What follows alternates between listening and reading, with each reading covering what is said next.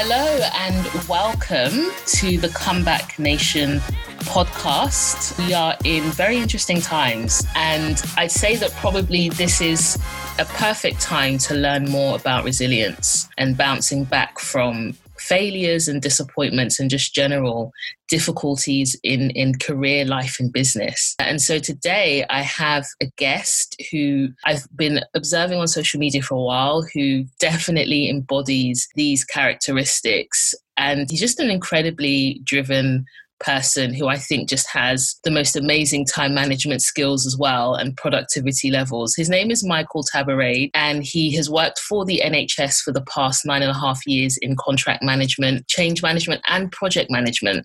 He's currently actually a senior implementation manager for NHSX, and he's also a registered coach, mentor, and 360-degree leadership facilitator for the NHS. And he's also been actively involved in organisational development for the public health department. Michael, in his non-9-to-5 time, is a personal brand consultant, and he provides clear structure for experts that want to create high-quality systems for attracting targeted leads through content. He's a life and executive coach. He's a public speaker and also provides training in public speaking for anyone that wants to develop there. He's written and published 4 books, only 4 books. And most recently, his book that he has published is called The Power of Goals. He runs his own podcast as well called Mindset Mastery. And he's also the creator of MBA, which is his Mastery Business Accelerator for entrepreneurs. You can find out more about Michael at michaeltaborade.com, and he uses the same name across all his social media. But let's just give him a hearty welcome.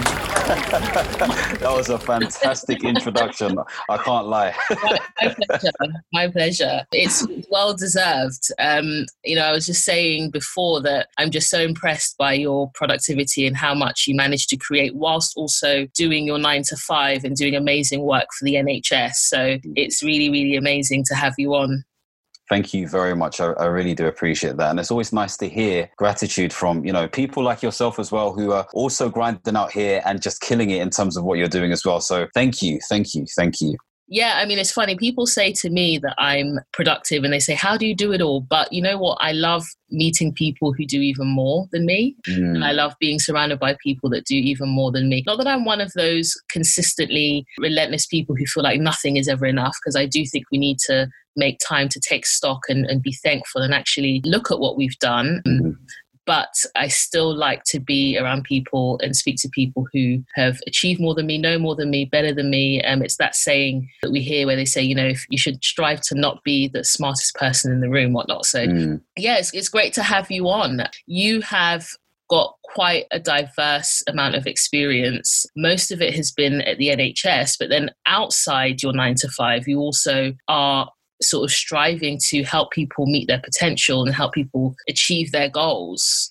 What inspires you to achieve your goals and to keep going, even when I'm sure you might be tired after your 9-to-5, you keep going to develop your business and your brand? Yeah, that's a very good question. And I think for me, it comes down to two main things. Number one is context. And when I say context, it's really understanding where I come from, whether that's my family, my experiences, what I see within my local environment, what happens globally as well, and what I sort of interpret that to be like in terms of my sense of meaning as well, because that in essence defines my sense of purpose, i.e. what sort of Northern Star that I want to follow, which kind of links into the second aspect of things, which is more focused on values. And, if you've seen my stuff in the past year or so, I've been banging on about values. And for those of you who are kind of like, yeah, I kind of know what values are, but I don't really know what values are. It's doing things that are important to you. And so that comes back to the context, and that context can only be derived if you're able to go through a method or go through a process or a journey of introspection and really asking questions that allow you to get answers, if that makes sense. So yeah, that's what keeps me going. 100%. I think what's so important in that is avoiding distractions as well, because we are in a world where we're constantly bombarded by information, and there's so much that we can be doing, but what is the thing that we should be doing? And absolutely that takes a level of stillness and introspection and reflection, and as I always say, just staying in your lane. And I think if you stay in your lane, you thrive in your lane. So absolutely, I totally agree with that. Great, so we've got you on today to talk about your own sort of personal story and journey in career and business. And it would just be great to learn about some of your experiences with failure, disappointment, or setbacks. Cool. Perfect. So just to give some context, beforehand, I wanted to be a doctor, hence why I'm in the NHS. And I thought there'd be the smart idea to liaise the medical knowledge with the managerial knowledge. But 2015 was the year of realization for me. And I say year of realization because every year usually has a theme, apart from this year, quite interestingly. And so what happened is at the beginning of that year, I was in the middle of trying out all these different businesses. I was looking to invest in a property in Liverpool because I had paid into a huge property network. I had started network marketing for a company called ACN at the time, and I did that for a year. I had been on all these different sort of seminars that really incepted my mind with knowledge, but obviously it was extremely expensive in terms of access to that information and those people. But I also discovered that I had developed a cyst in my shoulder as well. Right. So all of this stuff was happening at the same time as I decided not to get into medicine. So if we move from, let's say, January to about April, it was the last sort of week or day that I had to spend in the seconded role that I was in. Again, with some context, I had come from an agency role in administration at the time, and I had made a huge leap from, like, let's say, just under 20 grand to just under 40 grand. Not bad. Not bad at all, yeah. So it was a huge acceleration at the age of what? I was 20... 23, 24 back. I was 24 back then. And so I was like, what am I going to do? Like, should I continue doing this work because I'd been offered to stay in this job, or should I find something else? And I decided, do you know what? I've been here for about 12 months. This is not for me. So I decided to leave the role. But during this time, the hospital was like, you need to remove the cyst from your shoulder. It's quite urgent. And so I had the operation, and I had a minimum of about 5 to 6 months just being at home. Yeah. Now you can imagine 5 to 6 months, like I didn't know anything about income protection or insurance or anything like that. I wasn't protected in any way. I had some sort of savings, but a lot of that money had to be spent on some really urgent family issues. And so I was relying on basically my pension money at the time, you know, which is a bit crazy. So you know, obviously I tried to keep things quite minimalistic in terms of spending and everything, but I ran out of money. So I quickly found a way to access my pension money and took all of it out because I had no other way to survive. And obviously because I was doing the network marketing as well, there was a way for me to sort of make money, but come on, let's be real. No one really cares about your network marketing business, especially when you don't really present yourself in the best way, given I was in a position where I pretty much was stuck at home. So I was forced to think quite a bit, you know, like, why is this happening? You know, the stubborn, egotistical Michael was like, nope, like I'm fine. You know, I'm going to do this. I'm going to do that.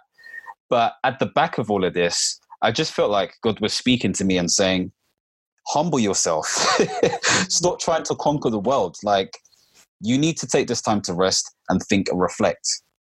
And after like 2 or 3 attempts, I just thought, actually, I'm not going to force this thing. I'm just going to just keep still and just listen to the quiet voice. And listening to that quiet voice. The power of reflection. Say that again? I like to call it the power of reflection. Yes. It definitely was. Be forced to stand still to engage in that. Exactly. I was 100% forced to just stand still. And the voice was like, you're doing all of these different things, but what do you want to do?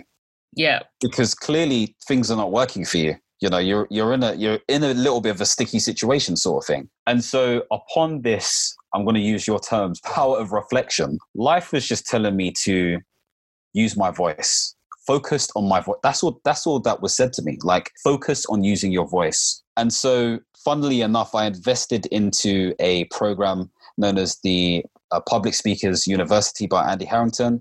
And there was something that he stated. He was like, you can make money by selling your ideas. And I just thought, wow, that's such a powerful concept. And so I started looking into the world of coaching a bit more, started looking into the world of mentoring, started looking into the world of writing books and all of this kind of stuff. And I just felt the energy and invigoration to actually get started on this stuff. But I had a dilemma. I couldn't get started straight away. I needed an income. Yeah. And so for the next 4 months, bearing in mind I couldn't use my right hand, I rang every single job agency in South London, every single day without fail. And they were tired of hearing my voice, but I was consistently ringing not only the same companies, but new ones that I found propping up either in my inbox or whatever it was. Yeah. And so that resilience and that determination and that persistence eventually found me a job within NHS England initially. And it was good timing because I had to pay a bill, I think, within the next 2 weeks. And obviously, it was very lucky, man. Well, it was a blessing, should I say, rather than lucky. It was interesting because obviously you get paid in arrears by a week. And so I only had a week to pay that bill. But everything from there just went plain sailing. And so at the end of that year, I went to a Les Brown event, paid her a VIP ticket because I had the money. And I got to speak to him. And he said to me, "You've got a great voice. You should definitely use it." And that got me so excited. And so, yeah, I just got... ready go to ahead. Use it. Say that again? You're like, "I'm ready to use it. I'm ready." So ready to use it. And literally that night I did my first YouTube video. It was absolutely terrible, but it was terrible in the sense that I learned so much from it. And I guess what the whole experience within 2000, this is why I call it the year of realization. 2015 taught me to focus on living my true self. Yeah. It focused on allowing me to understand that if you really focus on authenticity, if you really focus on what makes you unique, then you're more likely to live in success. And so, yeah, that's what 2015 taught me. So it was a whole heap of things happening at the same time, financially, career-wise, business-wise. You know, there was a lot happening. But I almost let blind determination stop me. I had to, again, use your terminology, use the power of reflection to actually just sit down, listen to the voice, and actually be like, what is life telling me right now? And it told me to use my voice. And I just followed that sort of like message. And today... I'm wondering, at that point, did you know what your voice was? Or is that something that you developed as you were using it, if you like? That's a good question. I knew I had something in me based on what people had told me, but also based on my writing skills, because I started a blog back in 2011 and I knew I had a lot to say. I just never had the confidence to necessarily say on camera. And so that Les Brown event was the push. Yeah. So it gave me the push that I needed. And so with that in mind, like, I think number one, that experience, whether it needed to happen or not is a question in its own, but it happened. So you could say it needed to happen. And two, that the comment from Les Brown was really, really instrumental into invigorating me to actually get started the way I have. Yeah, yeah. So yeah, that's it pretty much in a nutshell in terms of like the story behind the sort of mishap or failure that I had. And so obviously it really focuses more so on the career side of things, but how... like things were just failing business-wise, even though I had my hand in so many different pies, I just needed to just stop, reflect, and focus in on one thing. Was there any point that you felt like perhaps just giving up? No, I just don't think it's in me currently to do that. I needed to find another way. I think what I needed to give up was my ego. And I think there were different levels to my ego, should I say. So 2015... was the I can do it all, I can do this, I.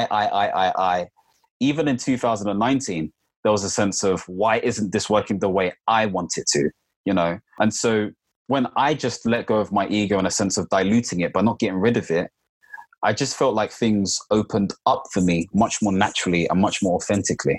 Right. And what were those levels to your ego that you described? I would say so...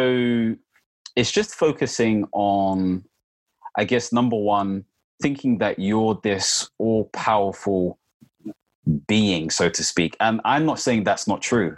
We're all powerful in nature in some sense, but we can all be humbled at the same time as well. And so it was just removing myself away from things that I thought should work for me and really focus more on things that align more to me as an individual. So it was understanding what my real sense of values were, you know, what was truly important to me, what made me unique as an individual. And my ego didn't allow me to do that, because that ego was developed through things that happened within my environment, whether that was social media, what friends were saying, what family were saying. They're all forms of identification that wasn't necessary, you know. It just created this false persona. So you just shed those. Yeah, I had to shed them by force, because in my perception and my interpretation, life was forcing me to be like, you need to stop this. Like, this is quite funny, you trying to be this person. Like, clearly it doesn't work.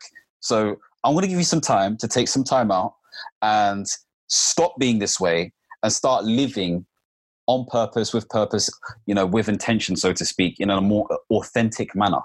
Yes. Yeah. And that is so, so important.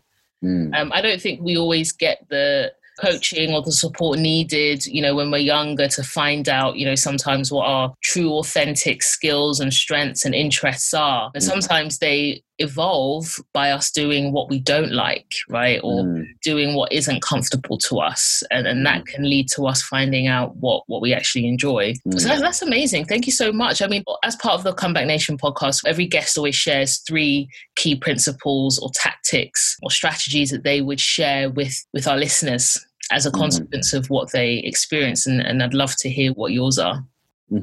I guess what really helped me through this time was just being as educated as possible, for one. So continually sort of like reading books, whether that's more around the mindset, psychology side of things, or whether that was just getting up to date with the business side. So I didn't completely remove all of that stuff. I needed to be educated, but there was an intelligence behind my education because of what I had experienced. So just investing myself in information material, whether that's books, YouTube channels, whatever it is, but being intelligent about what I choose to believe and what I don't choose to believe. And that comes with experience, but that comes with enough in-depth, mature research as well.